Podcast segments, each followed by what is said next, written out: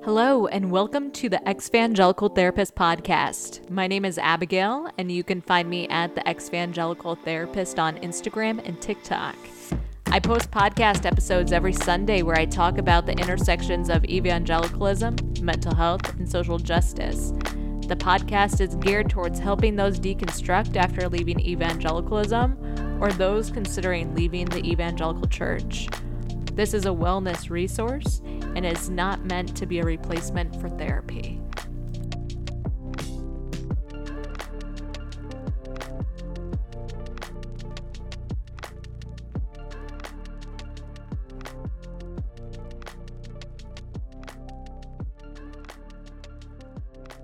In the month of September, I took time to rest. And I just want to share some things that I've been doing to rest in between season one and two of this podcast. So I really enjoy hiking. And whenever I am hiking, I just feel so much more connected with myself. I feel more centered. And I always feel enlightened at the end of a hike it's just this really powerful process of reflection. So that's one thing that I've been doing. And then I took a little trip up to Montreal. Absolutely love that city. I mean, they have amazing baked goods there. Like, it absolutely blows my mind. I love it. It's just so flaky, so fluffy incredible and great coffee as well. And I actually got my first tattoo. And I am very excited about this. So, I actually got a tattoo of a coal miner on my arm.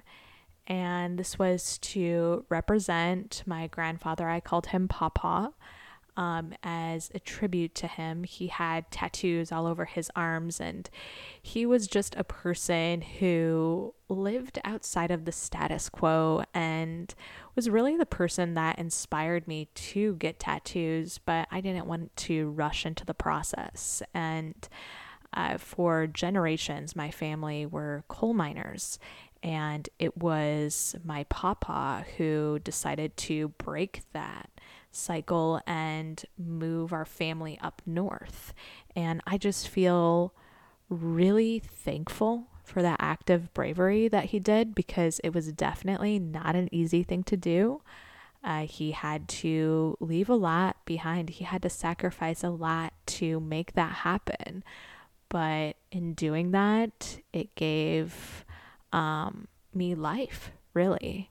Um, if he wouldn't have done that, I probably would not be here today and feel just, yeah, just very thankful for him every day. So whenever I look at my arm, I just feel this immense amount of gratitude.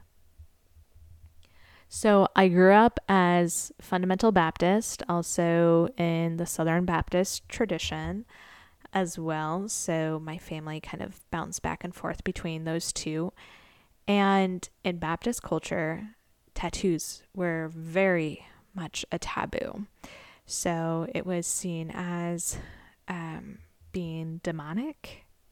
and, um, but it was just something that I always wanted to do. And I grew up in this neighborhood where tattoos were a very big part of the culture. It's how you connected with people and it was just a celebration of who you were as a person and a lot of it was also shadow work as well and not hiding your shadow and rather having your shadow on your sleeve if you will.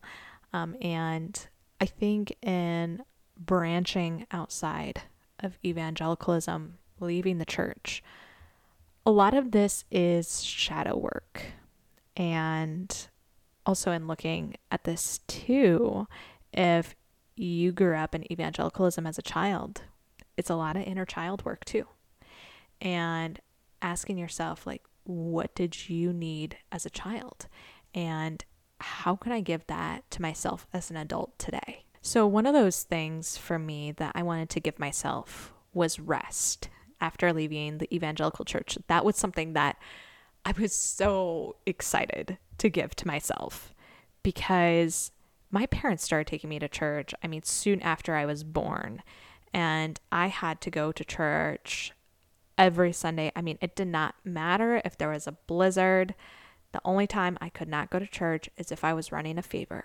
And that was the only time. Very little allowance of not being able to go to church. And the reason for this was there's this phrase that was used quite often in the Baptist tradition saying idle time makes devil's work or devil's play. And the interpretation of this is if you had any amount of downtime, that could lead to temptation.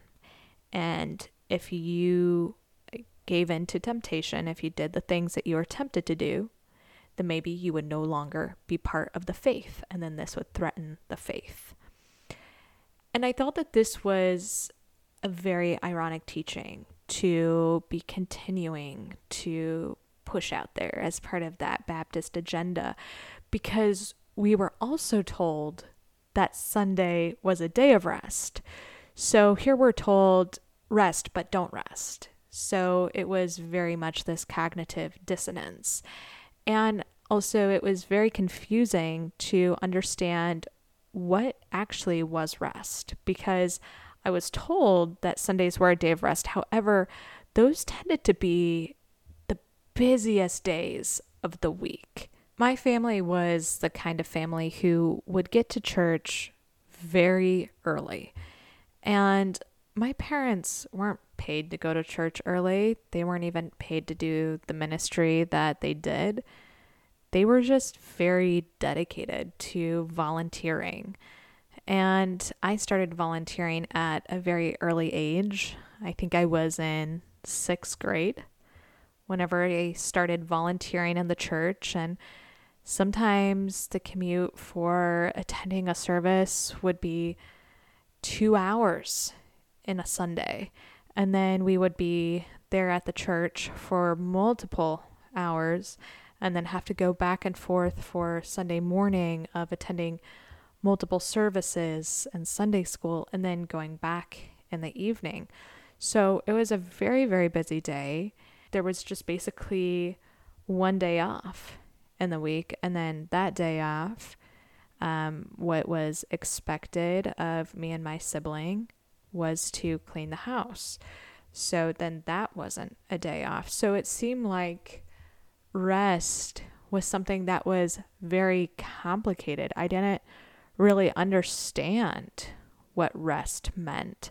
I thought maybe that might be taking a 20 to 30 minute nap and that was it. Or I thought that rest was volunteering. I thought that it was working without pay or working without pay being a child is teaching burnout to children very easily and keeping these children in this system that really molds and shapes the children into this because it's it's exhausting the children who are doing the ministry that's what my experience was and I saw this from other children who were doing this kind of work. And I think a lot of times children who decided to do this work without pay in the church, because I'm not going to call it ministry, I'm going to call it work without pay.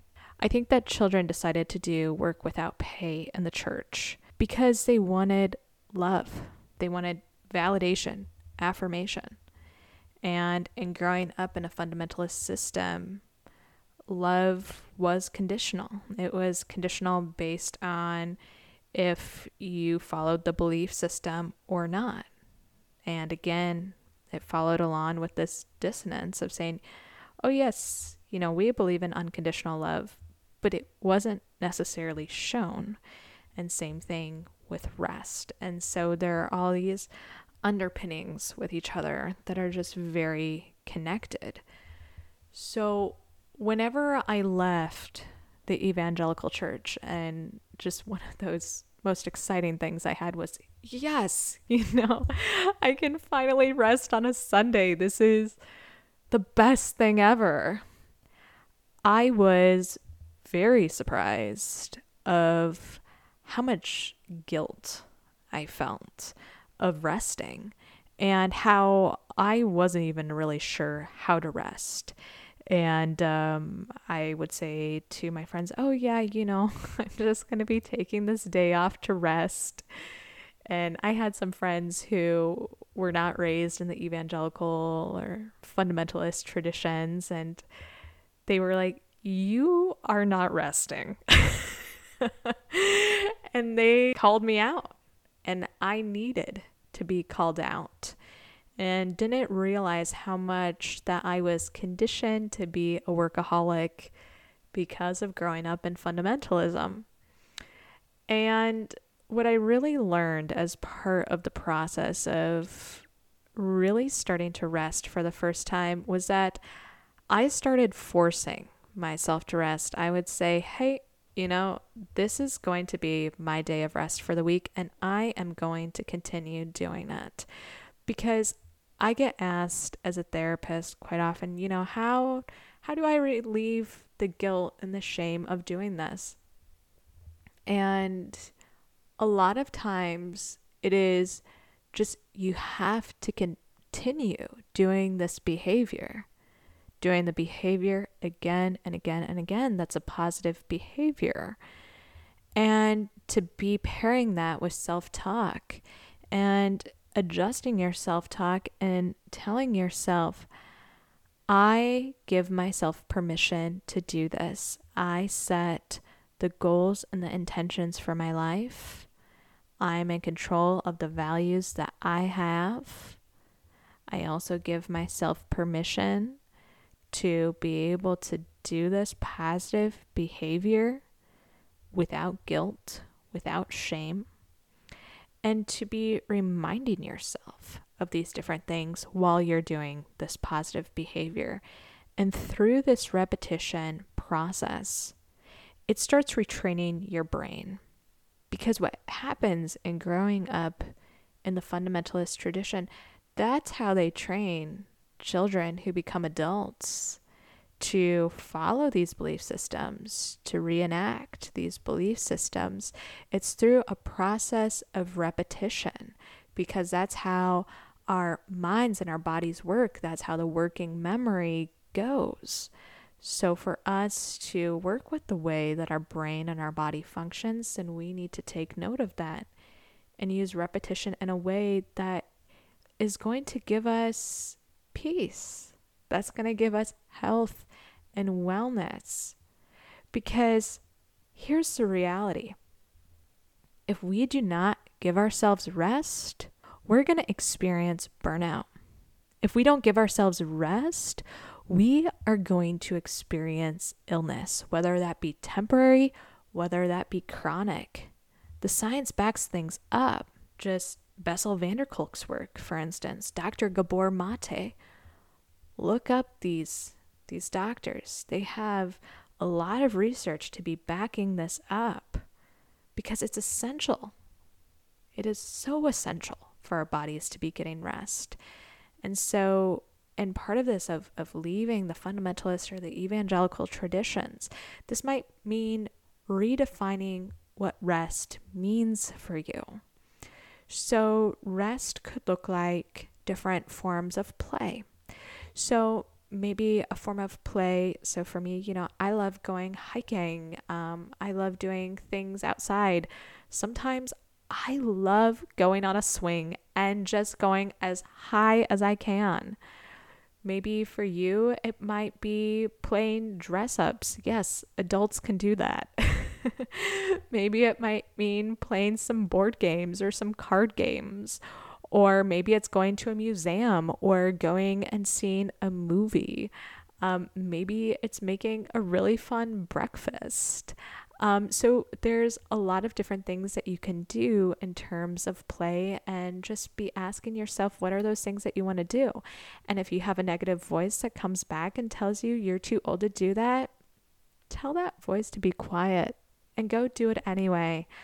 I think that that can be one of the deepest, most meaningful experiences that you can gift yourself after leaving a high control religion. So, play is something that's very important. I think another thing is protecting your boundaries. So if someone is telling you, hey, actually, I need you to be working on this, trying to ask you to not engage in rest, you can tell that person, thank you for reaching out. I'd love to help you. I can't do that today, but I can do this on this day instead. If it's something that you'd like to do for that person, giving that person an alternative and setting that boundary for yourself so that then you can be able to protect your peace and really have that autonomy. This is a process of relearning that you do have the power to make your own decisions. People don't have to be making your decisions for you anymore. And that's a really cool and empowering thing. So, here's two questions that I want you to ask yourself. What is one way that I am going to engage in play this week? And number two, what is one way that I am going to protect my peace this week? I hope this episode brought you more clarity and insight into the effects of evangelicalism. If you found the episode to be helpful, please share it with a friend. And please leave me a review wherever you listen to this podcast if you enjoyed it, so more people can discover the podcast too. Thank you so much for listening, and until next episode, I'll talk to you later.